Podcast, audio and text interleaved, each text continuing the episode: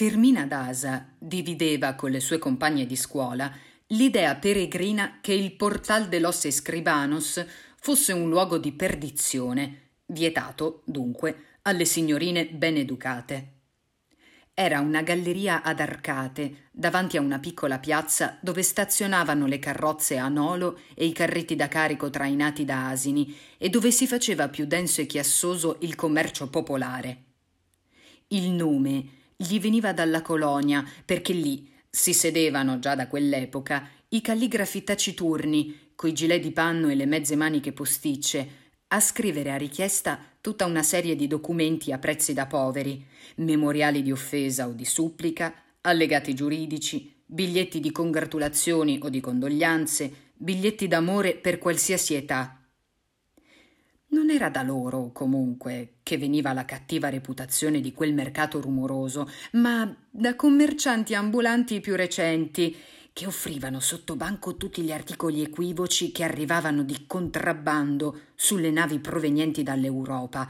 da cartoline oscene e pomate incoraggianti fino ai celebri preservativi catalani, con creste di iguana che si muovevano quando era il caso, o con fiori all'estremità perché aprissero i loro petali secondo la volontà dell'utente.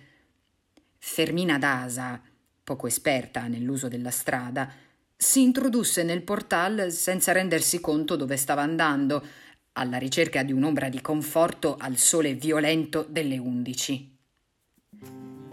si inabissò nella lingua incomprensibile dei lustrascarpe e dei venditori di uccelli, dei librai d'occasione e dei ciarlatani, e delle banditrici di dolci che annunciavano, gridando sopra il baccano, le focacce di ananas per le bambine, quelle di cocco per i matti, i biscottini per Micaela.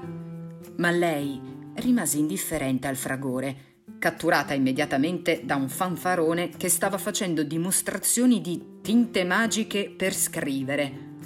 Colori rossi con il clima del sangue, colori con trasparenze tristi per messaggi funebri, colori fosforescenti per leggere nell'oscurità, colori invisibili che si rivelavano con lo splendore della luce. Lei le voleva tutte per giocare con Florentino a risa, per spaventarlo col suo ingegno, ma dopo parecchie prove si decise per una boccetta di color oro. Poi se ne andò con i barattoli di vetro, messi dietro alle sue grandi ampolle, e comprò sei dolci di ogni tipo, indicandoli con il dito perché non riusciva a farsi sentire in mezzo alla confusione. Sei cappellini d'angelo, sei piccole conserve di latte, sei tavolette di sesamo, sei alfajores di magnoca, sei cioccolatini incartati, sei piononos, sei bocaditos della regina, sei di questo e sei dell'altro sei di tutto. E continuava a metterli nei cesti della domestica con una grazia irresistibile, completamente estranea al tormento dei nuvoloni di mosche sullo sciroppo, estranea al fracasso continuo, estranea all'esalazione di sudori rancidi che riverberavano nel calore mortale. La svegliò dal sortilegio una negra felice con un drappo colorato sulla testa, rotonda e bella che le offrì un triangolo di ananas infilzato sulla punta di un coltello da macellaio. Lei lo prese, se lo mise intero in bocca, lo assaporò e stava assaggiandolo con lo sguardo che errava sulla folla quando una commozione la prese sul posto. Alle sue spalle, così vicino al suo orecchio che solo lei poté sentirla nella confusione, aveva sentito la voce questo non è un buon posto per una dea incoronata. Lei girò la testa e vide, a due palmi dai suoi occhi, gli altri occhi glaciali, il viso livido, le labbra impietrite dalla paura, così come le aveva viste nel tumulto della messa di mezzanotte, la prima volta che lui era stato così vicino a lei, ma, a differenza di allora, non sentì la commozione dell'amore, ma l'abisso del disincanto. In un istante le si rivelò, nella sua completezza, la misura del suo stesso inganno e si chiese, atterrita, come avesse potuto covare, per tanto tempo e con tanta sevizia, una simile chimera nel cuore. A malapena riuscì a pensare Dio mio, povero uomo. Florentino Arisa sorrise, cercò di dire qualcosa, cercò di seguirla, ma lei lo cancellò dalla sua vita con un cenno della mano. No, per favore, gli disse, se lo scordi. Quel pomeriggio, mentre suo padre faceva la siesta, tramite Gala Placidia gli mandò una lettera di due righe. Oggi, vedendola, mi sono resa conto che la nostra non è che un'illusione. La domestica gli portò anche i suoi telegrammi, i suoi versi, le sue cameglie secche e gli chiese di restituire le lettere e i regali che lei gli aveva mandato,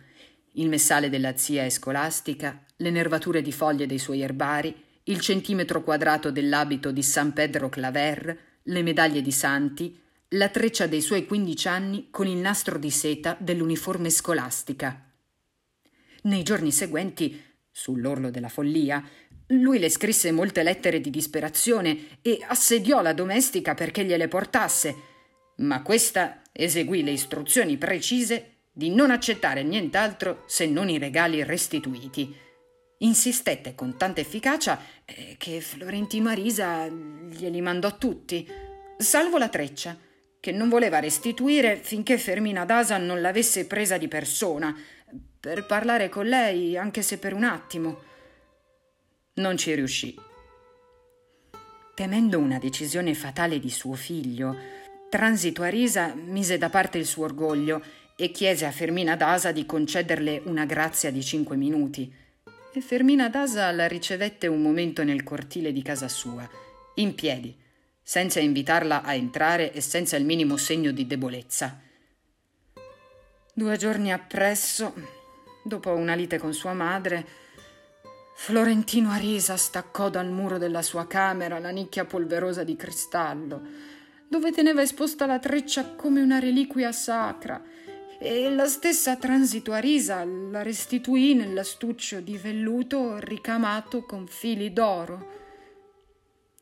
Florentino Arisa non ebbe mai più un'opportunità di vedere a quattro occhi Fermina d'Asa, né di parlare con lei da soli nei tanti incontri delle loro lunghissime vite fino a 51 anni, 9 mesi e 4 giorni dopo, quando le reiterò il giuramento di fedeltà eterna e amore perenne nella sua prima notte di vedova.